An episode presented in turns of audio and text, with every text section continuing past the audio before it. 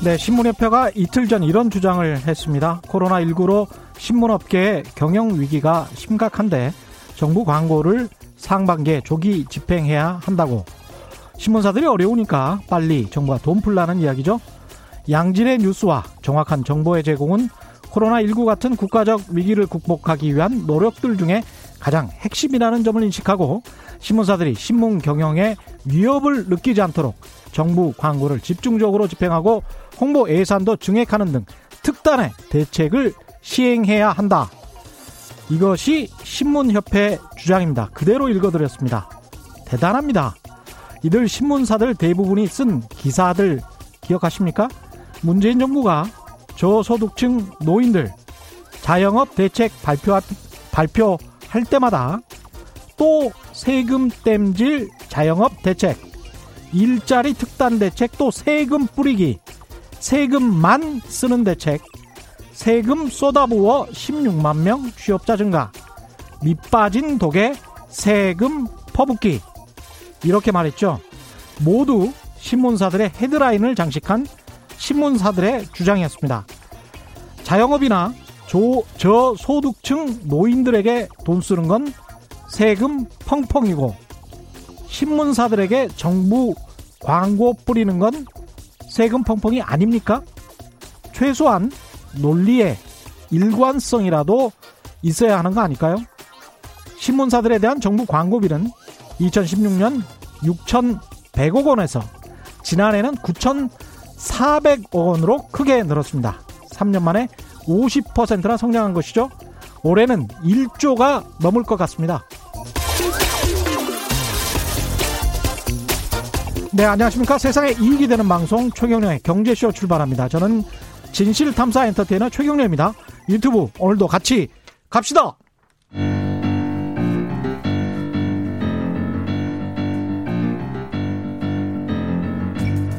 세계 100대 경제학자 가짜 경제 뉴스 감별사 가슴이 뜨거운 경제학자 건국대 최백은 교수의 이게 경제다.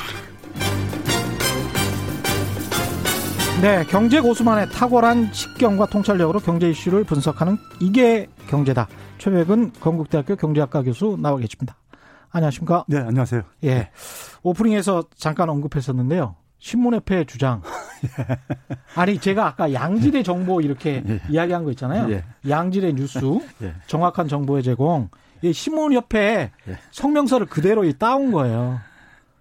어떻게 생각하십니까? 제가 제가 웃은 이유가 예. 국민들이 느끼는 거하고 국민들이 좀 코미디라고 생각할 것 같아요. 제가 볼 때는요. 근데 아까 이제 그 광고비 집행액도 올해 1조 넘을 거라 그랬잖아요.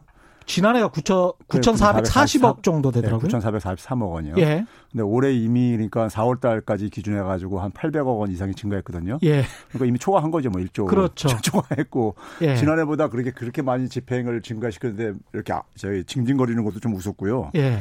에, 그리고 사실 뭐 일반 국민들이 생각하는 것은 어, 이 주요 매체들이 주요 매체에 어울리지 않게 사실은 뭐 가짜 뉴스라든가 아니면 잘못된 보도 이런 것도 굉장히 많이들 이제 이런 그 의견들을 갖고 있는 상황이라고요. 그렇죠. 상황인데 거기에 지금 뭐 아까 얘기했듯이 양질의 뉴스 이게 제가 볼 땐 너무 안 어울리는 적이 저 오신 거고요. 예. 그리고 뭐 사실 에, 신문사 지금 제가 볼 때는 언론 시장은 굉장히 경쟁적인 환경에 있다고 봐요. 그럼요. 예, 예. 경쟁적인 환경에 있으면은 왜 특정 신문사를 그러니까 우리가 계속해서 어, 보존을 해줘야 되는지. 그 그게 없으면은 그러니까 우리가 그래서 우리나라 언론 산업이 언론 산 언론 산업이라든가 예. 산업적인 측면에는 아니면은 언론이 그러니까 우리가 기반이 약해진다든가 하면 모르겠는데 예. 제가 볼 때 전혀 안 약해질 것 같고 대다수 아마 시청 청취자들은 아마 그러니까 더 좋아질 거라고 생각할 것 같은데 좀 정리되면 아니 편의점 업계가 예. 안 좋다고 해서 편의점 협회에 예. 1년에 1조 원을 그냥 줄 수는 없는 거 아닙니까? 아, 일반 국민들 그러니까 이 뭐 긴급재난 지원금 주는 것도 그렇게 저기 저그 아까워하면서 같이 예. 예, 하던 신문사가 음. 그 신문사 없어진다고 해가지고 대한민국에 저는 저기 저 뭐가 저기 이렇게 국민들한테 사회 그러니까 피해가 올지 저는 예, 상상이 잘 안 돼요. 그래서 그런 점에서 제가 볼 때는 국민들한테 호응을 얻을 수 없는 저는 주장이라고 생각합니다. 그리고 신문협회 성명서를 보니까 1분기에 뭘 못해서 이제 매출이 격감했냐고 썼냐면 포럼이나 이벤트 행사를 못 했다는 거예요. 근데 사실은 현직 기자들에게 직접 제가 들은 이야기입니다만은 신문 기자들에게 포럼이나 이벤트를 하면 그 티켓을 기자들이 나가서 중소기업들에게 팝니다. 예, 그렇죠. 저도 사, 간접적으로 많이 경험해 봤습니다. 사실은 팔을 비트는 거예요. 예. 광고주들 팔을 예. 비틀어서 포럼이나 이벤트를 하면서 그걸 강매를 사실상 예. 하고 예. 그걸 가지고 신문에 어떤 돈벌이를 하면서 그걸 못했기 때문에 정부에서 광고비로 보존해 줘야 된다. 이런 이런 자본주의가 어, 어디 있는지 모르겠습니다. 그 기본적으로 예. 기본적으로 우리가 시장 논리로 따지게 되면요. 예. 사실 우리나라 어, 언론 시장은 좀 구조조정을 해야 되는 분야거든요. 그렇죠. 예. 그렇게 좋아하는 구조조. 예. 그리고 또 한 가지만 말씀드리면 뉴욕 타임즈 같은 경우에 1분기에 18%나 매출이 성장했어요. 이유는 딱 하나. 코로나로 갇히니까 디지털 음. 구독자 수를 확 늘려버렸습니다. 음, 음, 음. 그건 정말로 뉴욕 타임즈의 양질의 정보를 원하는 거예요. 그렇죠. 구독자들이. 네. 그런데 뉴욕 타임즈가 어떤 걸 했냐면 코로나 19와 관련된 정보는 무료로 제공을 했던 거죠. 그리고 나머지만 뉴스들을 팔았는데도 불구하고 구독자 수가 600만 명에 지금 달했고 매출이 1분기에 18%나 성장했어요. 그러니까 스스로 시장에 맞춰서 오프라인 시장이 잘 안 되니까 온라인 시장으로 이렇게 이전을 했다는 거잖아요. 이게 진짜 경영이고 자본주의인데 그런 경영과 자본주의를 주장해야 될 그리고 다른 업종에 대해서는 그렇게 주장을 해왔잖아요 신문들이. 그렇죠. 이건 정말 이해하기 힘든. 그리고 어떻게 보면은 신문 같은 경우 지금 뭐 우리가 누구나가 다 얘기하는 게 예. 100%로 제가 생각하는데 사양 예. 산업이거든요. 그렇죠. 사양 산업인데 그거를 그러니까 왜 국민 세금을 가지고 계속해서 그러니까 유지를 시켜줘야 되냐 이거죠. 그리고 그걸 신문협회가 네. 이렇게 뻔뻔하게 네. 이걸 그대로 주장을 하면서 이 돈 내라는 식으로 주장을 하는 거는 정말 이건 뻔뻔한 것 같아요. 국민 세금을 이건 정말 적반하장인 것 같습니다. 일단 그렇고요. 문재인 대통령은 취임 3주년 연설에서 전국민 고용보험 시대 이걸 추진하겠다고 이제 말씀을 했는데 이게 전국민 고용보험 시대 이거는 찬반이 좀 있는 것 같습니다. 전국민 고용보험하고 전 근로자 고용보험하고 이것도 또 헛갈리게 쓰는 것 같던데요. 그렇죠. 왜 예. 그러냐면요. 예. 기본적으로 고용보험이라는 것이 고용보험이라는 우리 자본주의 경제에서는 음. 대부분이 임금 노동자로 살아갈 수밖에 없는 게 구조적인 하나의 상황이잖아요. 예. 그러니까 자신의 노동을 팔아가지고 그러니까는 생계를 유지할 수밖에 없는 존재들이라 이거예요 대부분이요. 예. 근데 시장이라 시장 경쟁에 우리가 그것을 맡겼을 때 음. 요 낙오자가 생길 수밖에 없단 말이에요. 예. 그러니까 어 일자리를 잃게 되면은 사실 생계 위기에 봉착하게 되는 거죠. 음. 이제 그런 점에서 고용보험이라는 것은 최소한의 그 이 생존을 뒷받침해주기 위한 사회 안전망 차원인 거죠. 예. 안전망 차원인데, 근데 이제 에, 에, 고용보험의 그 의미가 이게 음. 보험이고, 예. 그다음에 이제 이 고용 관계를 통해서 이게 이제 형, 형성되는 거기 때문에. 예. 이 보험이라는 것은 일종의 그러니까 우리가 보게 되면 사회보험 우리가 4대 사회보험 중에 하나잖아요. 고용보험이라는 것이요. 예. 사회보험도 하나의 사회보장제도의 하나지만은 공공부조라는 게 또 하나 이제 사회보장제 또 한 틀이죠. 예. 틀인데 사회보험은 뭐냐면은 그 직접 당사자들만이 그러니까 이제 그 이 보험료를 납부하고 이제 그러니까 서로가 분담을 해가지고 음. 그 안전장치를 만드는 거고 공공부조라는 것은 그러니까 이제 우리가 그 적용 대상자들 다, 다 이제 모두에게 주고 그 대신 세금으로 이제 그러니까 그 재원을 이제 충당하는 게 공공부조인데 예. 이거 지금 사회보험적인 성격이란 말이에요. 보험인데 그러다 보니까 이 고용 관계가 있는 사람들만 사실 그러니까 이건 이론적으로 논리적으로 그러니까 아, 적용되는 경우예요. 정근로자 고용보험이라는 건 그렇죠. 그렇죠. 예. 예. 그런데 이제 우리가 아, 문제는 뭐냐면은 어 이런 것들을 갈 때 우리가 이래서 흔히 나오는 얘기가 뭐냐면 정규직 같은 경우요. 예. 정년이 보장된 특히 음. 노동자들 같은 경우는 어, 사실 그러니까 자기는 혜택을 볼 가능성이 별로 없으면서 예. 보험료를 납부만 한다 한다는 이런 이제 불만을 가질 수가 있어요. 그리고 그런 기업도 그런 불만을 가질 수가 있죠. 그렇죠. 예. 그러니까 우리가 흔히 얘기해서 이제 이 보험 시장은 우리가 음. 좀 이게 이제 뭐 경제학적인 개념, 개념이지만은 역선택이 작동한다 이런 말이 있어요. 아. 그러니까 이게 무슨 얘기냐면은 우리가 이래서 어 이 그 뭐 건강보험이 됐던 자동차 보험이 됐든 간에 보험이라는 것은 되게 우리가 미래의 어쨌든 간에 우리가 어떤 리스크에 대해서 예. 우리가 일단 장치를 우리가 만들어 놓는 거잖아요. 예. 그런데 그러면 이제 우리가 상대적으로 어, 미래 리스크가 이제니까는 발생할 확률이 큰 사람들이 예. 보험 가입을 되게 상대적으로 원하지요, 더요. 음. 예? 예. 근데 보험회사 입장 속에서는 그런 사람은 별로 환영하고 싶지 않죠. 음. 그렇죠, 그렇죠. 예. 그러니까 예. 를 들어서 그러니까 우리가 뭐 건강이 좋은 사람들한테만 예. 건강보험 가입시키고 싶고 그렇습니다. 보험회사 입장에서는요. 예. 자동차 보험 같은 경우는 사고 낼 확률이 별로 없는 사람, 그렇죠. 자동차 잘 안 쓰는 사람, 예. 이런 사람만 가입시키고 싶을 거라고요. 20대에는 팔기가 좀 그럴 거고, 예. 그렇죠. 그러니까 예. 현실적으로 보게 되면은 음. 보험 시장을 그냥 그 자유롭게 놔두게 되면은 음. 가장 그러니까는 그 피해가 발생할 확률이 큰 사람들이 보험에 가입할 동기를 갖는다고요. 예. 보험에서는 상대적으로 그러니까 그 정반대이고요. 그러니까요. 예. 그래서 이제 역선택이라는 게 바로 그거예요. 그러니까 정 그러니까 이 반대되는 선택을 할 수밖에 없는 경우가 생긴다는 거예요. 예. 그걸 피하기 위해서 사회보험 제도는 이제 우리가 민간 시장 보험과 달리 음. 사회보험 제도는 그렇게 하게 되면은 가장 그러니까 이래서 이 그 노동 시장에서 그러니까 취약한 사람들이 예. 취약한 사람들이 그러니까 그 부담도 클 수밖에 없고 예. 그 사람들이 그러니까 보험, 보험료도 많이 내가지고 그 기금을 운용을 해야 되고 그러니까요. 그렇죠. 평생 그러니까 정년이 보장되는 정규직은 그러니까 가입할 필요성을 못 느낄 게 아니겠어요. 그러니까요. 그렇죠. 그리고 예. 이미 가입이 돼 있고. 그러니까 이제 그 예. 그 가입을 만약에 선택을 할 수 있게 해준다면 가입 안 아. 하려고 할게 아니겠냐고요. 그렇겠습니다. 예. 예. 그러면 예. 결국은 뭐냐면 가장 취약한 사람들이 음. 결국은 그 부담을 다 져야 되는 거잖아요. 그렇습니다. 예. 그러니까 이제 그런 문제를 회피하기 위해서 예. 사회보험은 그러니까 우리가 전체 근로자를 대상으로 이제 우리가 이걸 이제 적용을 시킨 거예요. 초기부터. 아, 국민건강보험이랑 좀 비슷한 거네요. 그렇죠. 예. 사, 사, 국민건강보험도 사회보험이거든요. 예. 사회보험도 우리가 건강보험도 보게 되면 젊었을 때는 별로 보험료만 납부하고 이용을 안 하거든요. 그렇죠. 예. 예. 그러니까 이제 아주 어렸을 때라든가 예. 아니면 그러니까 나이가 많이 들었을 때는 되게 혜택을 보고 그렇죠. 젊었을 때는 병원에 갈 일이 별로 없으니까요. 예. 보험료만 납부고 되게 이제 그런 구조를 갖고 있단 말이에요. 그렇죠. 그리고 이제 뭐냐면 아까 얘기했듯이 보험 시장은 기본적으로 역선택이라는 역선택의 문제가 있다 보니까는 음. 이걸 이제 민간 노동 시장이야. 그건 보험회사들이 알아서 하면 되는 거지만은 그렇죠. 이건 우리가 사회적으로 그러니까 이것은 최소한 사회 안전망 차원에서 하는 거란 말이에요.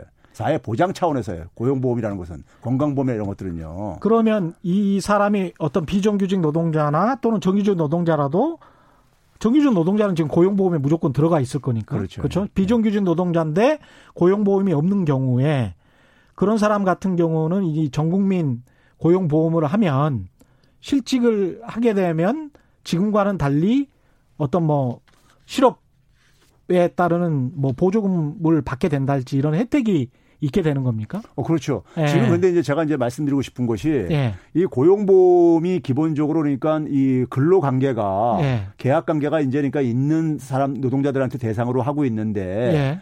현실은 보게 되면은 어 경제적인 가장 취약계층들이 음. 고용보험의 사각지대에 있어요. 고용보험을 지금 못 들고 있다. 그렇죠. 예. 그러니까 한 절반이 채 안 돼요. 그러니까요. 고용보험 50%가 채 안 됩니다. 고용보험 가입자가요. 아, 그래요? 예. 전체 근로자의? 예.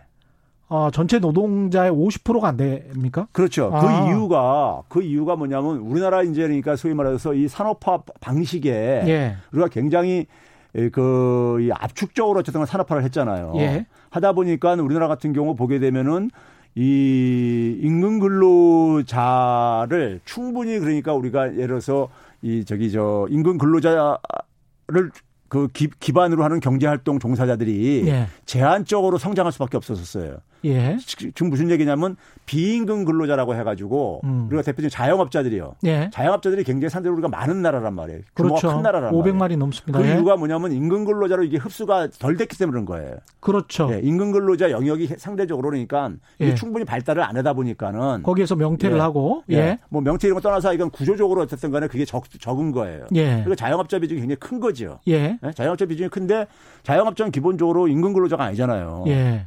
자기가 스스로 그러니까 누가 독립적인 어떤 사업자잖아요. 그렇죠. 사업자니까 고용 관계가 없는 사람들이다 보니까 음. 기본적으로 고용보험의 대상자가 아니에요. 그렇습니다. 네, 아닌데 예. 이제 자영업자들의 이제 어려움을 그래서 정부가 이제 허용을 해주고는 있지만은 예. 자영업자들 같은 경우 대신 그 대신 보험료는 누가 내야 되겠습니까? 일반 노동자들 같은 경우는 예. 사용주도 그러니까 잘반 반 내고 실업급여를 절반 정도 내죠. 절반 예. 내고 그러는데 예. 자영업자는 자기가 다 내야 된단 말이에요. 그러니까요. 그렇죠. 부담이 굉장히 크죠.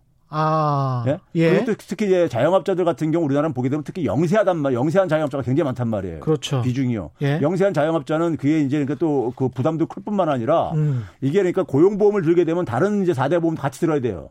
예. 예. 연금도 들어야 되고 그러는데. 그렇죠, 그렇죠. 근데 본인들이 그러니까는 지금 뭐 돈 벌어도 시원치 않은데 음. 4대 사회보험 다 들면 좋죠. 좋은데 그러니까 뭐냐면 자기들이 그러니까 돈 벌어도 시원치 않다 보니까는 예. 그것도 이제 부담으로 느끼다 보니까 예. 가입을 안 하고 있는 거예요. 그러니까요. 그렇죠. 예. 정부에서 뭐 일부 좀 지원을 해주고 하더라도 그러니까 가입이 굉장히 낮은 이유가 거기, 거기에 있고요. 예.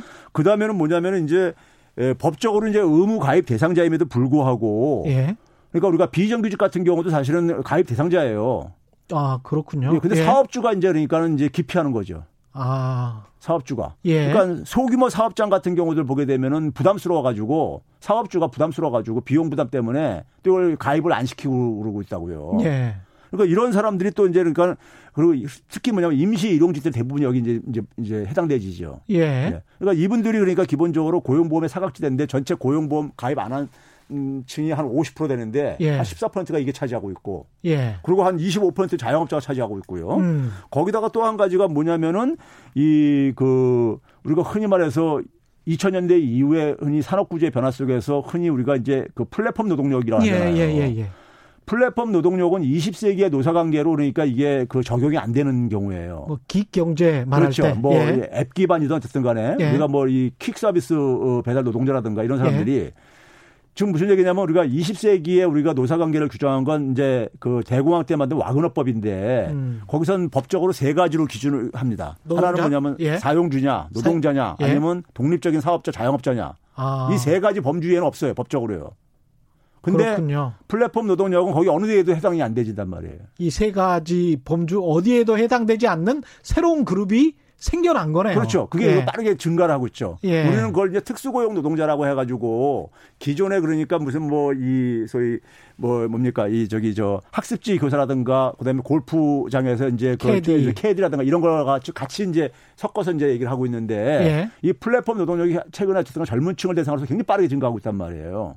그렇겠습니다. 예, 빠르게 예. 증가하고 있는데 이분들은 그러니까 근로자로 취급이 안 되죠. 법적으로 그러니까요. 예. 예? 고용 관계가 이게 불명하다 보니까. 예. 그렇죠? 그러니까 이분들이 또 이제 상당히 이제니까 지금 증가하고 있는데 이분들이 주로 그러니까 미가입자들이라고요. 근데 어. 지금 제가 소개한 이 자영업 영세한 자영업자라든가 예. 그다음에 뭐냐면은 그 임시 일용직이라든가 예. 그다음에 이런 특수 고용 노동자 예. 이런 분들이 사실은 그러니까 고용법이 필요로 하는 사람들이란 말이에요. 그러면 정부가 이야기하는 거는 이런 사람들을 고용보험에 가입시키고 예. 본인들도 일정 정도 부담을 하게 하고 지금 고용보험에 가입돼 있는 사람들처럼 그리고 기업이 내줄 것을 정부가 또 일정 정도 내주고 이런 식의 고용보험을 이야기하는 건가요? 문재인 대통령의 워딩을 예. 저는 이제 그러니까 좀 그 제대로 이해할 필요가 있다고 생각하는 게요. 음. 이제 그 이 국민 전 국민 고용 전 국민 그러니까 이 고용보험제를 예. 도입을 하지 않는데 단계적 추진, 단계적 도입 뭐 이런 얘기를 했단 말이에요. 단계적인 예. 표현을 썼어요. 근데 이 단계적이라고 한 이유는 음. 이게 지금 그러니까 전 국민들을 다 하려면은 지금 현재 고용보험이라는 제도 틀 속에서 도입을 하려면은 좀 이제 이게 그 여러 가지 이제 그러니까 손볼 것들이 많이 있어요. 법적으로 손볼 게 좀 있을 것 있어요. 같습니다. 예. 예. 그러다 보니까 이제 현재 법적인 틀 내에서 하려면은 음. 예, 그리고 이제 지금 시급하게 지금 그러니까 코로나 19로 특히 이분들이 주로 타격을 보고 있거든요. 지금 얘기한 분들이요. 그렇죠. 주로 타격 보는 사람. 정규직 같은 경우 타격 별로 안 보고 있단 말이에요. 아직도 그러니까요. 그렇습니다. 예. 예. 그러니까 그러니까 이게 시급한 상황이 발등에 불이 떨어진 거예요. 그러니까 지금요. 음. 그래서 이제 단계적으로 추진하는데 거기에 이제 특수고용 노동자하고 예술인들을 이렇게 이제 그러니까 정부가 이제 그러니까는 했죠. 이 고용노동부 예. 그렇게 해서 이제 그러니까 그 대통령 말을 잡아가지고 이제 그렇게 이제 반영을 했단 말이에요. 예. 했는데 대통령 말은 사실은 제도적으로만 만약에 우리가 합의를 볼 수 있다면은 음. 다 도입해도 된다 이거예요. 예. 근데 이제 그걸 하려면은 지금 20대 국회도 얼마 안 남고 그러다 보니까는 그렇죠. 그게 이제 그러니까 어렵다면은 현실적으로 단계적으로라도 예. 하자 해가지고 고용노동부에서 제기한 것이 이제 특수고용 노동자하고 예. 그다음에 이제 예술인 그랬는데 예. 국회에서는 그러니까 이 환경노동위원회에서는 예술인만 이제 처리하고 어. 특수고용 노동자는 예. 배제 시켜 저, 저, 포함을 안 시켰죠. 예. 포함을 안 시키고 이제 그것도 이제 환경노동위원회에서 결정된 것이고 음. 그게 이제 뭐 본회의에서 해가지고 예술만 그 이제 어쨌든 처리가 됐는데요. 예. 특수고용 노동자가 처리가 안 된 이유 중에 한 가지가 예. 국회 처리 안 된 이유가요. 특수고용 노동자 중에서 한 20%가 누가 차지하고 있냐면은 보험 설계 보험이 하시는 분들이요. 보험 아. 판매사들이요. 예. 20%나 돼요? 예. 예. 특수고용 노동자 이 중에서 예. 근데 이분들이 지금 뭐냐 근로자 취급을 못 받고 있어요. 아, 예? 예. 근로자 취 근로자로 하게 되면은 음. 보험회사한테 이제 그러니까 이게 부담이 간다 이거예요. 그렇구나. 예. 예. 보험회사에서 반대해. 그럴 수밖에 없겠습니다. 예, 그러니까 예. 이제 야당 같은 경우는 기업들 입장을 주로 반영하고 그러니까는 예. 보험업계가 반대하니까 이거 처리를 안 한 거예요. 쉽게 얘기하면요. 아 보험업계 안 그래도 어려운데 저금리 상황에서 이것까지 이제 부담할 수 없다. 뭐 이런 식으로 반대를 하는가 봅니다. 예. 예. 그러니까 이제 대통령이 음. 이제 그러니까 어, 야당 원내대표한테 좀 이제 이 특수고용 노동자들 좀 처리 좀 처리 좀 해달라고 이런 음. 이제 뭐 이제 전화까지 했다는 얘기까지 제가 간접적으로 들었는데 예. 그러니까 이게 지금 그이 현재의 고용보험제도는 그러니까는 가장 취약한 진짜 이 사회 안전망이 필요한 예. 고용보험제도가 진짜 혜택이 필요로 하는 사람들이 역설적으로 그러니까 배제가 되어 있는 이런 상황인 거예요. 그렇습니다. 말씀하신 네? 대로 정규직은 오히려 2중 3중으로 보호를 받고 있고 예. 그리고 비정규직이랄지 자영업이랄지 이런 특수 고용 노동자들은 그냥 아무것도 없는 거네요. 그래서 일부 정규직 예. 노동자들이 일부 또 보수 언론들에서 음. 정규직 노동자가 가지고 있는 그러니까 아주 그, 어, 뭐랄까요. 좀 이제 제가 볼 때는 아주 어, 천박한 논리인데. 그러니까 네. 우리는 혜택 볼 것도 없는데 우리한테 그러니까 보험료를 계속해서 그러니까 이렇게 뜯어가냐 이렇게 하는, 하는 거예요. 예. 정규직들한테. 근데 그렇게 얘기하면요. 우리가 건강보험료도 소득에 비례해서 많이 내고 있잖아요. 맞습니다. 예. 내고 있는데 예. 그거 그러니까 나 그러니까 사실 젊은 젊은 분들은 나 예. 평생 저희 1년 내내 이용도 별로 혜택도 안 보는데 예. 그거 내는 거 아까울 수가 있거든요. 개인적으로는요. 돈 많이 벌고 열심히 운동해서 평생 건강한 예. 부유층 같은 경우는 국민 건강보험료 제도가 매우 불리한 것이죠. 그렇죠. 예. 그러니까 그렇게 얘기하면은 세금도 예. 있잖아요. 세금도 그러니까 예를 들어서 내가 예. 더 많이 번다고 더 많이 내야 되냐 이런 식의 이제 논리까지 이렇게 확장될 수 있는데 그렇죠. 이거 사회 보험에 대한 기본적인 성격을 이해를 못 하고 이제 그건 하는 얘기란 말이에요. 기본적으로요. 그래서 아까부터 이제 사회 보험이라는 말씀을 강조를 예. 하신 거군요. 이게 예. 소득 재분배 기능도 있고 맞습니다. 그러면서도 사회 안정망 구축을 해서 어떤 공동체가 같이 먹고 살 수 있게 해주는 그런 기능이 있다. 이런 그러니까 우리가 이제 정규직이라든가 예. 평생 고용이 보장된 사람은 음. 그 사회에서 상당히 혜택을 보고 있는 사람들이잖아요. 예. 그 사람들이 그러니까 조금 더 더 그러니까 사실은 그 어려운 사람들한테 예. 좀 내는 거란 말이에요. 그러니까 우리가 흔히 말해서 돈을 많이 버는 사람이 세금을 더 많이 내는 것을 예. 다 수용하는 이유는 예. 그돈 많이 벌 수 있는 게 우리가 워렌 버핏이 그런 얘기했죠. 내가 방글라데시에 태어났으면 이렇게 돈을 벌 수 있었겠냐. 그렇습니다. 예? 미국이라는 사회 속에서 그러니까 그 혜택을 본 거라 이거예요. 그러니까요. 그렇죠. 예. 그러면 그, 그 혜택을 그러니까 자기 능력만 가지고 된 게 아니라는 얘기죠. 자기 능력만 가졌으면 아프리카 가든 방글라데시 가든 간에 자기 그렇게 불을 벌었어야 되는데 네. 미국 사회 시스템이라든가 그걸 혜택을 받았기 때문에 내가 이렇게 돈을 많이 벌 수 있다 이거예요. 미국 사회 중산층으로 태어난 게 큰 축복인 것이죠. 그렇죠. 예. 근데 그럼, 마찬가지로 한국 사회 중산층 이상으로 태어난 것도 큰 축복인 것이고 돈을 예. 많이 버시는 분들이 예. 자기 개인의 순수한 자기 개인 능력만 가지고 그게 그러니까 그번 게 아니라 이거예요. 그렇죠. 예?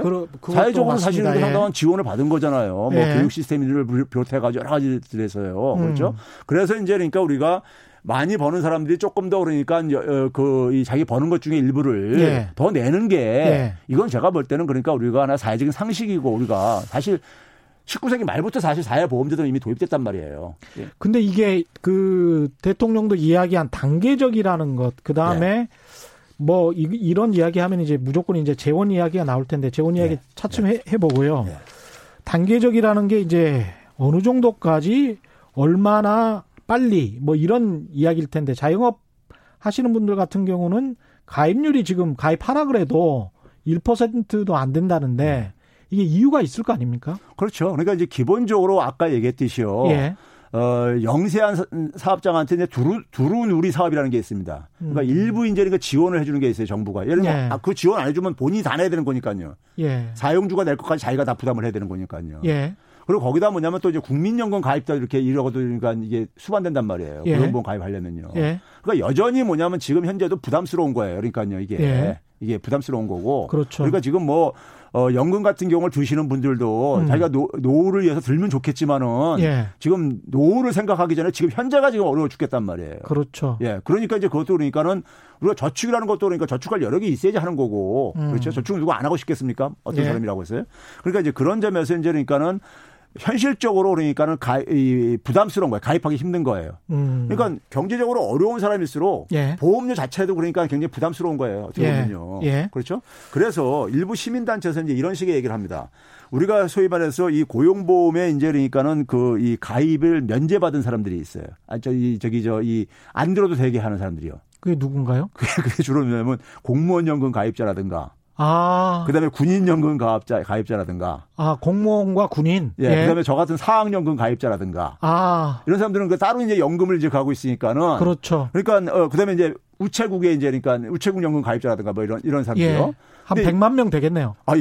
이분들이 꽤 돼요. 100만 명 훨씬 넘어요. 그렇습니까? 넘는데 예. 이분들이 지금 그러니까 보험을 고용보험을 가입할 의무가 없다 보니까는 음. 안 내고 있어요. 예. 근데 사실 사회보험 성격에서 보면은 이 사람들 내야 되는 거죠. 자기들은 그렇게 혜택을 볼 게 없다 하더라도 내야 되는 거죠. 그러네요. 아까 얘기했던 것처럼 그러니까 평생을 그러니까 정년이 보장된 노동자들도 예. 내고 있다면은 이 사람들 음. 내야 되는 거예요. 그래서 야. 이 사람들한테 걷자 이거 이런 얘기를 해요. 예. 네? 거두면 그러니까 지금 이제 그러니까는 우리가 고용보험료 1년에 걷는 것 중에서 예. 한 20%는 그래도 추가로 우리가 확보할 수 있다. 기금을. 교수님 의견은 어떠십니까? 어, 저는 당연히 해야 된다고 봐요. 해야 된다. 해야 된다고 보는데 문제는 뭐냐면 예. 이거 가지고 왜 그러냐면요. 우리가 아까 얘기했듯이 보험이라는 것은 그러니까 그래서 나는 나는 혜택을 볼 게 없기 때문에 안 내는 이게 아니라 이게 사회보험이라는 것은요. 예. 사회보험 기본 성격이요. 그렇죠. 예. 예. 그렇기 때문에 내야 된다는 내야 되는 것이고요. 음. 누가 다 내야 되는 것인데 문제는 뭐냐면 그럼에도 불구하고 그것 가지고도 저는 불충분하다고 보는 거예요. 그것 가지고는 불충분하다. 그것 가지고도 뭐냐면은 이 경제적인 취약계층들을 자발적으로 예. 참여를 아. 뭐 그러니까 무상으로 가입을 시켜주지 않는 상에는 예. 유도하기가 굉장히 어려운 점이 있다 이거예요. 아니 그리고 구분을 좀 해야 될 것 같은 게 대형 사업장 같은 자영업자하고 1인 1인이 자기 혼자 하는 정말 셀프 인플로이드 하는 그런 자영업하고 5인 미만 자영업하고 이런 것들은 좀 단계적으로 구분을 해서 뭐 5인 이상이면 그게 어떻게 해야 될까요? 우리가 그 뭐 세금 내는 걸 할지 뭐 여러 가지 건강보험의 기준이 있는데 비슷하게 고용보험도 어떤 기준이나 단계를 만들어야 되는 거 아닙니까? 그래서 그래서 지금 이제 우리가 이게 예. 근본적으로 지금 우리가 제도 개선이 필요하다는 얘기가 나오는 이유가요. 예. 전국민 고용보험제로 하려면은 예. 하려면은 가는 게 뭐냐면요.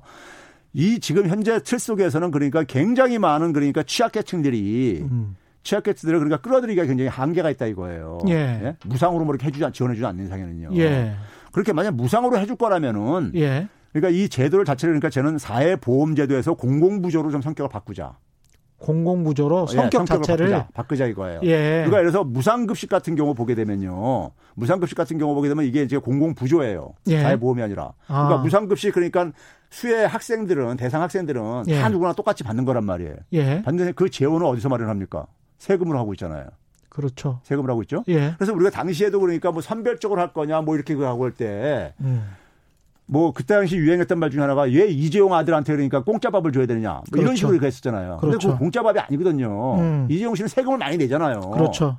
그러니까 어 뭐 세금을 훨씬 더 많이 내고선 이걸 그 무상 급식을 그 자녀들이 얻는 거기 때문에 음. 공짜가 아니란 말이에요. 예. 그럼 마찬가지로 우리가 이 고용 보험이라는 것도 누구나 국민 누구들한테 최소한의 그러니까 우리가 생계 안전망이라고 마련해 주는 거라면은 예. 결국 그 적용 대상자가 음. 적용 대상자가 현재 그러니까 고용 관계 속에서는 사각지대가 생길 수밖에 없다 없다면은 그렇죠. 예? 사각지대가 예. 없다면은 그러니까 이걸 공공부조로 바꿔 가지고 음. 그 소위 말해서 어, 사회 안전망 지원이 필요한 사람들, 왜냐하면 예. 실직을 했을 때 예. 최소한의 그러니까 실업급여를 받을 수 있는 음. 이 제도를 가하기 위해서는 소득에 기반을 해가지고 예. 고용보험료를 폐지하고 아. 소득에 기반을 해가지고 세금을 걷자 이거예요. 그러니까 예를 들면 이제, 사, 예. 이제 목적세 같은 거죠. 사회보장, 예. 사회보장 목적세 같은 거죠. 예. 이게 사회보장 성격에 있는 거니까요. 음. 사회보장 목적세로 하게 되면은 돈 많은 사람들이 돈 많이 버는 기업들이 더 많이 낼 게 아니겠습니까? 세금이라는 것은요. 예, 그렇죠. 예? 그리고 돈 적게 버는 사람은 아무래도 상대적으로 적게 낼 것이고요, 부담이요. 그렇습니다. 예. 그러니까 법인 소득이든 근로 소득이든 그렇죠. 세금에 기반해서 소득 예. 기반한 소득세의 목적 기반의 어떤 사회보장세를 걷자 이거예요. 사회보장세를 걷자. 예, 그걸 가지고 재원을 가지고 아. 재원을 가지고 그러니까는 그러면 이제 뭐냐면은 예, 그 적용 대상자들 실직자들한테 예. 예. 다 이제 거기에 맞춰서 이제 그러니까 지원을 어, 그 지원 규모는 이제 우리가 정, 예, 정하게 달려 있지만은 예. 해줄 수 있지 않냐 이거예요. 이게 그 쉽지 않을 것 같네요. 그 어떤 이런 논의가 분명히 이제 진행될 것 같은데 아까 보험의 성격이 아니고 이제 공공부조의 성격이라는 말씀은 사회적 보험이라는 거는 본인들이 어느 정도 부담을 하고 그리고 본인들이 또 혜택을 받고 이런 구조잖아요. 그러니까 인풋에 본인의 돈이 좀 들어가는 겁니다. 그리고 아웃풋에 본인이 실직, 실직 했을 때 어떤 혜택을 받는 그런 구조인데 공공부조라는 것은 본인이 얼마 냈는지는 모르겠지만 전체적으로 세금에서 소득세에서 일괄적으로 걷어서 네. 그래서 실직한 사람들을 공공부조의 성격으로 도와주는 뭐 이렇게 되는 거네요. 그렇죠. 예. 우리가 지금 뭐냐면요. 지금 현재 어쨌든 간에 한 50% 이상이 어쨌든 간에 사각지대에 있단 말이에요. 예. 그럼 더군다나 이제 그 50%가 대개 어쨌든 간 취약계층들이라 이겁니다. 예. 아주 가장 진짜 필요로 하는 사람들이라 이거예요. 지원이요. 예. 그러면 그러면 그 제도가 그러니까 우리가 고용보험 제도가 제대로 기능을 못 하고 있다는 얘기라고요.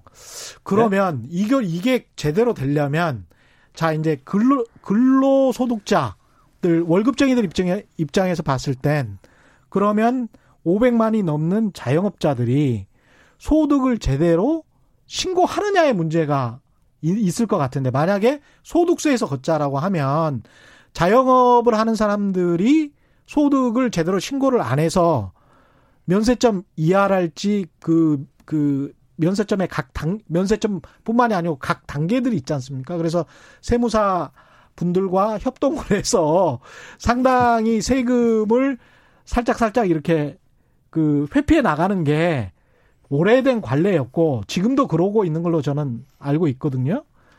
그러면 이제 유리지갑인 월급쟁이 입장에서는 우리만 소득이 다 드러나고 우리만 또 사회 부조 성격의 소득세를 또 내고 자영업은 거기에 따라서 본인들은 별로 소득세를 안 내면서 또 그 고용보험이라는 혜택을 또 가져가는 거 아닌가. 이런 불만이 나올 수밖에 없는 거 아닙니까? 그래서 자영업자의 소득을 원천적으로 좀 제대로 파악해야 되는 거 아닌가요? 그렇죠. 이제 우리가 흔히 말해서 그 세금의 탈루 문제는 예. 세금의 탈루 문제는 현실적으로 굉장히 우리가 이제 이것은 해결해야 될 과제인데 예. 우리가 그렇게 따지게 되면요. 뭐 기존에 있는 것도 그러니까 우리가 이 세금의 이 소위 말해서 유리지갑인 그러니까 이 근로자들이 예. 모든 세금을 다 분리하죠 지금요 어떻게 보면요. 그렇죠. 예, 분리한 예. 건데 예. 그거는 제가 볼 때 세금의 그러니까 탈루 구조를 그러니까 우리가 해결해야 되는 하나에 노력해서 해결해야 되는 자원을 접근해야 되는 문제이지 음. 접근해야 되는 문제지 그게 있다고 해가지고 예. 그런 이, 문제가 있다고 해가지고 그것과 이것은 결이 다른 문제다. 그렇죠. 예. 그다음에 이제 우리가 흔히 말해서 아까 공공부조 얘기했을 때 예. 거의 가까운 게 뭐냐면 실업부조 같은 거예요. 실업부조 구조를 이번에 이제 도입한 게 국민 취업 지원 제도라는 것도 같이 도입을 했어요. 예. 그게 뭐냐면 이제 다 카바를 못 하다 보니까 음. 아주 취약한 사람들한테 취약한 사람들이니까 한 50만 원씩 3개월 뭐, 뭐 지원해 주는 한국형 실업부조라고 표현을 하면서 예. 국민 취업 지원 제도를 도입을 했어요, 이번에요. 예. 그러니까 그렇게 해 가지고 막 누더기식으로 막 그러니까 그 필요한 것들을 있을 때마다 이렇게 제도를 만들지 말고 음. 이걸 하나로 통합을 하게 통합을 시키는 것이 제도는 그러니까 효율성이 높단 말이에요. 그러니까 매일 뭐 추경을 하네, 예산을 어떻게 편성을 하네 이런 논의는 뭐 안 해도 되겠습니다. 그렇게 그렇죠. 만약에 하면 예. 세법을 고쳐버리면. 예. 아, 그리고 예. 이제 뭐냐면 지금 산업구조가 어쨌든 간에 예. 고용보험제도가 어쨌든 간에 사각지대가 가서 커질 수밖에 없는 상황을 예. 변해가고 있단 말이에요. 어떻게 보면 증세 논쟁을 처음으로 그 최경련의 경제쇼에서 제기를 본격적으로 하시는 거네요. 그러니까 대통령도 보면. 아마 이런 걸 알았기 때문에 예. 이게 이제 그러니까 만만한 작업이 아니다 보니까 예, 시간이 걸리, 시간이 걸릴 수 있다고 생각하니까 결코 만만한 작업이 아닐 단계적으로 예. 그러니까 합의만 되면은 할 수 있다는 저 이제 이런 의미로 이제 얘기를 한 걸로 저는 이해를 해요. 예. 합의만 된다면은. 예. 근데 이제 문제는 뭐냐면요. 우리가 지금 이 코로나 19로 인해 가지고 우리가 지금 이게 이것도 사실은 그러니까 노, 이 논의로 이제 이게 부상이 된 거잖아요. 예, 그렇죠. 그러면 이런 문제가 이제 그러니까 더 이상 그러니까 우리가 지체할 수 없는 상황에 지금 내몰리고 있는 거예요. 음. 그래서 제가 이것과 관련해 가지고 얘기하는 것이 에, 우리가 지금 어, 제도를 그러니까 우리가 근본적으로 수술할 게 몇 가지가 있는데요. 예. 결국은 이, 이 고용보험이라는 것은 음. 실업자가 실직했을 때니까 지원해 주는 거란 말이에요. 그렇죠. 예. 그러면 실직 안 하게 하면 사실 되는 문제잖아요. 그렇죠? 근데 실직 안 하게 아, 그러니까 할수 있나요? 그랬, 그랬을 예. 때 예. 우리가 이제 지금 이제 좀 주목을 해야 될게 예. 국가가 고용을 보장할 의무가 있습니다. 적어도 헌법상에서는요. 국가가 고용을 보장해야 된다. 예. 그러니까 우리가 그 예. 국가의 최종 국가가 그러니까 최종 단계에서 고용 보장자가 돼야 된다는 것이 예. 시장 경제를 그러니까 저것처럼 보시는 미국에서도 예. 법상으로 그 법률로 그것도 규정을 하고 있어요. 1940년 고용법부터 해가지고요. 근데 이거는 그래서 연준에서도 사회주의 아닙니까? 아니 연준에서도 예. 그래가지고 예. 연준의 목표 중에 하나가 아, 예. 목표가 첫 번째 예. 목표가 완전 고용으로 돼 있어요. 아. 두 번째가 물가 안정이에요. 그러니까 완전 고용이라는 게 이제 실업률 한 그때 아주 좋았을 때처럼 3% 정도 그거를 완전 고용으로 보는 거죠. 그렇죠. 이제. 그러니까 시장이 예. 그러니까 제대로 작동할 때 그러니까 존재하는 실업은 불가피하다 이렇게 생각해 가지고 하는 게 그 자연 실업이라는 그렇죠. 개념인데 예. 그거를 이제 에, 그 인정하더라도 예. 완전 고용을 추구 추진할 추구할 목표를 갖는 것이 1940년 고용법 때문에 그렇게 된 거예요. 완전 아. 연준은요. 예. 강제시킨 거야 그러니까 그걸 하라고. 그러니까 전쟁에서 끝나고 와서 그 뭐랄까요? 그 취업을 해야 되는 군인들 뭐 이런 것들을 좀 생각한 그런 법안이네요. 그거는. 그렇죠. 그것뿐만 예. 아니라 이제 국가가 네. 자본주의 사회 속에서 어쨌든 간에 자기가 일자리를 가져야지만 먹고 살 수 있는 존재니까 예. 그거를 국가가 해줘야 될 의무가 있다고 그렇게 규정을 한 거예요. 기본적으로 그 정신, 그 차원에서요. 자, 그러면은 고용 보장, 고용 보장 국가가 국가 고... 고용 보장제. 야, 저는 자, 근데 이거를 상당히 충격적인데 이건. 자, 이거를 있잖아요. 예. 나라들마다 세계에서 예. 아까 얘기했던 자연 실업률, 완전 고용 상태라고 하는 예. 하는 게 자연 실업률이 예. 우리가 미국 같은 경우 지금 최근에 코로나19 터지기 전에 한 3.5%가 떨어졌지만은 예. 70대 70년 이후로 최고 낮아진 상태라고 얘기하잖아요. 예. 근데 미국의 교과서에 보게 되면은 미국의 완전 고용 상태를 그러니까 한 5%로 예. 어, 이렇게 이제 표시를 해놓고 있어요. 교과서들을 예. 보게 되면요. 예. 연준도 그러니까 그것을 한 4.3% 내지 한 4.8% 이렇게 보고 있어요. 예. 우리나라 같은 경우도 그러니까 한 3%대 이렇게 정도 얘기를 한단 말이에요. 그렇죠. 학자들이요. 예. 그러면은 어느 나라나 3% 이상은 그러니까 실업자가 존재한다는 얘기예요. 그러니까요. 그렇죠. 경기가 좋을 때조차도. 예. 그러니까 실업이 그러니까는 이 이렇게 이 정도 존재한다는 것은 음. 시장에 의해서 해결이 안 되는 부분이에요. 예. 그러면은 그 부분을 제가 우리나라 같은 경우 2000년부터 2019년까지 평균 예. 실업률을 계산해 보니까 음. 3.7%가 나오더라고요. 아, 완전 좋네요. 3.7%인데 예. 물론 거기에는 이제 그러니까 무슨 뭐 어, 구직 포기자 이런 건 빼고 그렇죠, 이제 계산된 그렇죠. 거니까 예. 3.7%인데 3% 정도를 있잖아요. 음. 국가가 고용을 보장해 준다면은 예. 어떤 식으로 보장해 줄 수 있냐면요. 어떤 식으로? 자, 우리가 이제 그 이 국가는 어쨌든 간에 예산만 지원해 주고 예. 우리가 이 사회적 그 경제 조직체들 있잖아요. 예. 사회적 기업이라든가 협동조합이라든가 마을 기업이라든가 이런 게들 있잖아요. 음. 이런 사람들이 그러니까 소위 말해서 그 시장 활동에서 수익을 잘 내기 힘든 저거지만은 예. 경제 조직체지만은 예. 우리가 이게 필요하다 보니까 야당조차도 그것에 대해서는 그러니까 우리가 필요성을 인정한단 말이에요. 예. 그러면 그 사, 그들이 되게 하는 것은 뭐냐면 사회적 가치. 를 예. 되게 추구하는 활동을 되게 이제 한다는 점에서 예. 정부가 해야 될 일을 일부러 하는 거예요, 사실은 그러니까요. 예. 시민 영역이에요, 그러니까요. 예. 그래서 그럼 이들이 그러니까 어떤 일자리를 그러니까 만들어 놓으면은 음. 어떤 필요한 것들을 음. 그렇죠? 만들어 놓으면 거기에 국가가 예산을 그러니까 배정을 해 주는데 예. 최저임금으로. 예. 그러니까 월 최저임금 기준하게 되면 179만 5,310원입니다. 예. 거기에 주유소는 포함된 거예요. 예. 이걸 가지고 12개월을 그러니까 만약 해 주게 해 가지고 예. 3%를 그러니까 우리나라 경제활동인구의 3%를 예. 취업 저기 이제 일자리를 줄때 예. 소요되는 예산이 얼마가 드는가 제가 계산해 보니까요. 예. 그게 한 16조 원 정도밖에 안 들어요. 1년에 예. 1년에 16조 원. 자, 1년에 16조 원 드는데 우리가 올해 국, 정부 예산이 512조거든요. 예. 512조 중에서 일자리 예산이 얼마인지 아세요? 25조 5천억 원입니다. 아. 매년 증가하고 있어요, 그것도. 예. 매년 증가하고 있습니다. 20조 예. 넘은 지가 이제 몇해 됐는데 아, 매년 예. 증가하고 있어요. 음. 25조 5천억 원 증가해가지고 그러니까 우리가 그 실업 문제를 그걸 해결을 못 하고 있는 거잖아요. 예. 기업들 주로 기업 중심으로 주, 지원해주고 이렇게 예. 하는데 16조 정도 조금 16조 정도면은 음. 3%에 해당되지는 예. 소위 시장에서 해결 못하는 실업자들을 해결해 줄 수 있다 이거예요. 대신에 그 사람들은 사회적 가치가 있는 일들을 하고 그렇죠. 자, 그러면 이제 우리가 어. 이게 여러 가지 효과가 있는데요. 예. 자, 그러면 그 사이에 실업자가 거의 없는 상태가 되는 거잖아요. 그렇죠. 없는 상태가 되게 되면 어떻습니까? 일반 민간 시장에서 예. 인력 구하기가 힘들어지는 거예요. 아, 그럼 임금이 오르겠구나. 그렇죠. 임금이 오르죠. 어... 최저임금까지 씨름할 필요도 없이 임금 임금 인상 압력으로도 작용을 해요. 그럼 인플레이션 되고 그러면 경제 성장이 훨씬 높아지고 거기다 뭐냐면 시장 예. 수요가 예. 저소득층의 소득이 증가하기 때문에 예. 그러면 이게 어쨌든 간에 시장 수요도 커진단 말이에요. 예, 경제 성장에 도움이 되고. 근데 그게 16조 정도면은 우리나라 예. GDP로 볼 때요. 1%도 안 된단 말이에요. 우리나라 1900 지난해가 1914조니까는 이 발상의 전환일 수도 있겠습니다. 아이디어일 수도 아니 근데 있네. 지금 예. 지금 우리가 이렇게 이런 그 지금 대규모 실직 사태가 발생하는 상황 속에서 음. 만약에 이 사람들을 만약에 해주게 되면 고용보험료도 나갈 필요가 없는 거예요. 그러네요. 그러니까요. 예. 그러니까 이미 고용을 해줬으니까. 그렇죠. 국가가. 그렇죠.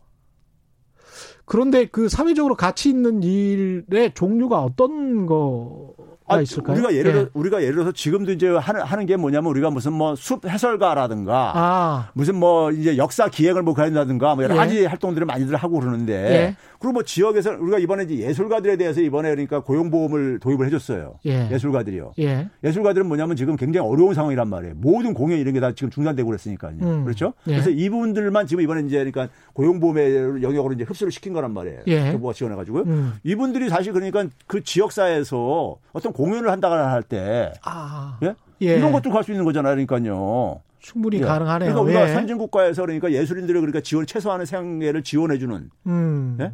이분들이 그러니까 시장에서 그러니까 거기서 그러니까 많은 예술인들이 있지만은 음. 그분들이 모든 사람들이 다 그러니까는 그 적어도 안정적인 수입을 챙기는 사람들이 아니잖아요. 그렇죠. 대다수는 오히려 그러니까 굉장히 열악한 상황에 있잖아요. 예. 그분들을 그러니까 우리가 시민사회 영역으로 끌어들이면은 시민들의 그러니까 삶의 질도 높아지고 예. 예? 그렇죠?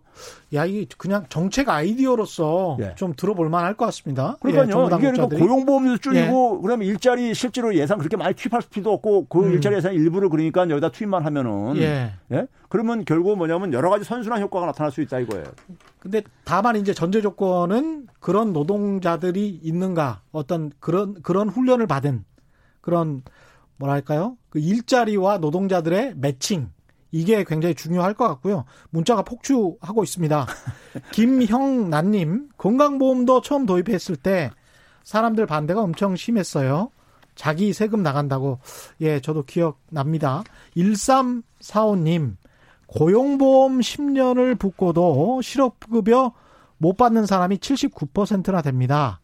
고용보험 빚, 빚 좋은 개살구입니다. 이분은 이제 고용보험을 계속 내기만 하고 예 내기만 아, 하고 어떻게 보면 행복한 게 실직이 안 된 거죠. 예. 어떻게 보면 이제 의료보험비를 많이 내기만 하고 예. 아프지가 않아 너무 건강해. 그래서 나는 병원에 한 번도 가지 않았어. 그럼 불행할까요? 행복할까요? 아, 그걸 행복하다고 생각해야지. 그러죠. 저도, 저도 예. 이제 건강보험료 굉장히 많이 내고 있거든요. 예. 어? 내고 있는데 별로 그 혜택은 별로 안 보고 있거든요. 근데 예. 그걸 타고 해서 의료보험을 가입 안 할 수는 없는 거잖아요. 그렇죠. 4396님, 괜찮은 일만 찾고 일하지 않는 사람들까지 보호하란 말인가요? 지금 외국인이 하는 일은 한국 사람들이 기피하잖아요. 일하지 않으면 도와주면 안 되죠. 일하지 않는 자여 먹지도 말라. 뭐 이런 이런 말씀인 것 같고요. 예.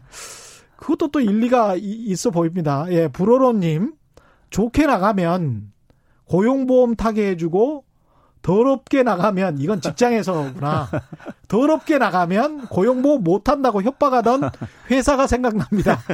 이 저 이런 중소기업들 꽤 꽤 있습니다. 8665님, 1348님, 1509님은 정년 퇴직한 후에 재취업한 65세 이상자들 이거 어떻게 해야 되는지 고용보험을 네. 이분들도 이제 우리가 수명이 연장이 되면서 네. 이런 문제가 발생할 수가 맞습니다. 있습니다. 지금 예. 아까 제가 소개 안 한 것 중에 예. 지금 고용보험 적용 재해자가 있는데 예. 예를 들어서 그러니까는 그 1차 산업 농업이라든가 무슨 이런 뭐 수산업 이런 데 임업이라든가 이런 종사하는 사람 중에서요. 예. 5인 미만 사업장들은 음. 이제 정부가 이제 예 저기 배 예, 저기 저 가입 안 해도 되게 해줬어요. 워낙 예. 영세하다 이거죠. 예. 1차 산업인데다가 또 5인 미만이 그렇기 때문에 예. 또 하나가 뭐냐면 65세 이상 들은 여기서 이제 포함이 안 돼, 가입 안 해도 되게, 되게 돼 있어요. 예. 65세 이상은요. 예. 왜냐하면 우리가 경제 활동을 되게 15세에서 64세로 우리가 이렇게 에, 되고 있고 예. 그 65세 이후에는 우리가 소위 말해서 연금들이라든가 예. 이런 걸 받고 이제 그러기 때문에 퇴직한 이유들이기 때문에 대부분이 음. 그러니까 이제 65세를 제외하고 있는 것이고요. 예. 근데 주당 근로 시간이 15시간 미만인 사람들도 그러니까 이게 이제 제외돼 있어요. 예. 그러니까 상당히 취약한 층들이 예. 많이 배제가 돼 있는 거예요. 그렇군요. 예. 그래서 제가 이제 얘기하는 겁니다. 1795님은 고용보험은 정말 신중해야 할 것 같은 게 소매 홈 인테리어 건설 기술자들은 세금 한 푼 안 내고 뭐 500에서 1000만 원 이상 벌어갑니다. 이런 말씀인 거죠. 그러니까 홈 인테리어 잘하면 세금 안 내고 가리 영수증 떼 가지고 벌어간다 이런 말씀인 것 같습니다. 소득 신고가 없다는 이유로 정부에서 저소득층을 위한 정책을 다 받아가고 음. 있습니다. 아까 말씀드린 대로 소득 신고 파악이 제대로 안 되고 있다 자영업자들 이분들도 아마 자영업자들일 거예요. 홈 인테리어 업자들도 0761님 8933님 농축산업 종사자는 어찌해야 하는지요? 건강보험과 국민연금은 되는데요. 이것도 또 문제네요. 그러니까 제가 아까 얘기했잖아요. 예. 1차 산업이 5인 미만 사업장들은 음. 가입 안 해도 되게 돼 있어요. 아, 가입 안 해도? 예. 예. 2867님, 야, 이거 진짜 질문이 많네요. 65세가 넘은 1인 자영업자, 금속 가공업을 합니다. 고용보험을 가입하려고 근로복지공단에 갔는데, 고용보험 가입을 해도 나이가 많아서 훗날 폐업 후에 실업급여를 받을 수 없다. 이렇게 이야기를 그러니까요. 했다는 거예요. 65세 넘으면은 예. 그거를 제외시켜줬기 때문에 가입을 음. 후에서 제외시켰기 때문에 혜택도 그러니까 제외가 되는 거죠, 뭘. 그렇구나. 예. 이게 결국은 이제 고용 안전망 예. 실업 이후에 어떻게 할 것이냐 그러니까 이게 사회 안전망이란 말이에요. 그렇죠. 사회 보장 제도예요, 이게. 그러니까요. 사회 보험이라는 건요. 다른 뭐 유럽 선진국 같은 경우는 어떻습니까? 지금 제가 얘기한 이런 문제가 예. 유럽도 지금 보게 되면은 소위 이 우리나라에서는 특수고용 노동자라고 얘기하지만은 플랫폼 예. 노동력이 급증하고 있단 말이에요. 특히 젊은 층에서요. 예. 35세 미만에서요. 음. 유럽 같은 경우 보게 되면 35세 미만 그 이 소위 말해서 취업자 중에서 예. 거의 막 절반 정도에 육박하는 나라도 있어요. 플랫폼 노동력이요. 어. 예. 심각해지고 있다고요. 예. 그러다 보니까 이, 이, 이분들은 그러니까 그 법적인 사각지대에 있다 보니까는 뭐 이들의 노동 상권을 보장해 주는 이런 장치를 마련한 나라도 있고 그렇게 아니면 이제 프랑스 같은 경우 그래서 제가 지금 얘기한 것처럼 세금으로 이걸 전환시키려고 예. 좀 논의를 하고 있죠. 논의 되고 있고 지금. 네. 이게 많은 분들이 소득 파악이 잘 안 되는 것들 때문에 믿을 수가 없다 이런 이야기를 많이 하시는 것 같아요. 그러니까 이제 우리가 예. 셀러리맨들이 일반 음. 셀러리맨들이 많이 이제 불만 갖고 있는 게 예. 그러니까 이제 세금 이제 이제 징수에서 형평성 문제 예. 이게 이제 굉장히 높지요. 예. 불만이 굉장히 높죠. 불신이라든가 이런 것들. 그렇죠. 근데 이제 그 부분은 사실 그러니까 세무 당국이라든가 정부에서 그러니까 우리가 예. 이거는 그러니까 해결책을 우리가 좀 더 이제 보강해야 될 문제인 것이고. 그렇죠. 예. 모 의원님도 말씀하시는데 정년퇴직하고 허위로 고용보험 받는 사람들 많아요. 그러니까 기업들 같은 경우에 이렇게 해서 자기들 비용도 공제받고 뭐 이런 식으로 그러니까 가짜 직원들인 거죠, 네. 사실은. 네. 이런 경우가 꽤 있는 것 같습니다. 특히 건설사들 이런 경우 굉장히 많은 것 같고 곰돌이님은 결국 세금 더 거두자는 이야기 사업주들은 직원들 내보내야 하겠죠. 그러니까 아니, 세금을 고용 보험료를 안 내는데 왜 저기 저 저기 그 대신 아 그 대신에 고용 보험료를 예, 안 낸다고요. 안 낸다. 예. 기업주들은 예. 아니 저기 저 개인도요. 개인도 예 세금을 가는 대신에 대체하자는 얘기인데. 잘 계산해 보면 될 수도 우리가 예를 들어서요. 수도 있겠습니다. 우리가 예. 교육세 같은 걸 특수 목적세로 걷고 있잖아요. 예. 그리고 소주 한 병 마시게 되면은 예. 거기 소주에 거기 보게 되면 교육세라는 게 따로 이렇게 그렇죠, 있어요. 그렇죠. 그런 거라고요. 그러니까 일종에요. 비슷하게. 자, 교육세 같은 경우 우리가 그래서 모두가 의무 교육 받는 사람들한테 예. 지원 사용되는 예, 재원이란 말이에요. 그렇죠. 예. 강동민 님은 법인 택시 기사인데 무지만 정규직이지 특수 고용 노동자만 못 합니다. 이런 분들 여러 지금 의견이 있는데 이런 것 관련해서 결국은 이게 큰 정부냐 작은 정부냐의 논쟁으로 이어질 수가 있는데 최경영의 경제쇼 플러스에서 최백운 교수님이 큰 정부 작은 정부 그 철학적 이야기, 예. 역사적인 이야기를 좀 해주실 거죠. 예. 예. 예. 이번 주말 기대해 주시고요. 예. 오늘 말씀 감사합니다. 지금까지 최백은 건국대학교 경제학과 교수와 함께 했습니다. 고맙습니다. 네, 저희가 준비한 최경련의 경제쇼 여기까지고요. 저는 KBS 최경련 기자였습니다. 내일 4시 5분에 다시 찾아뵙겠습니다. 지금까지 세상에 이익이 되는 방송 최경련의 경제쇼였습니다. 고맙습니다.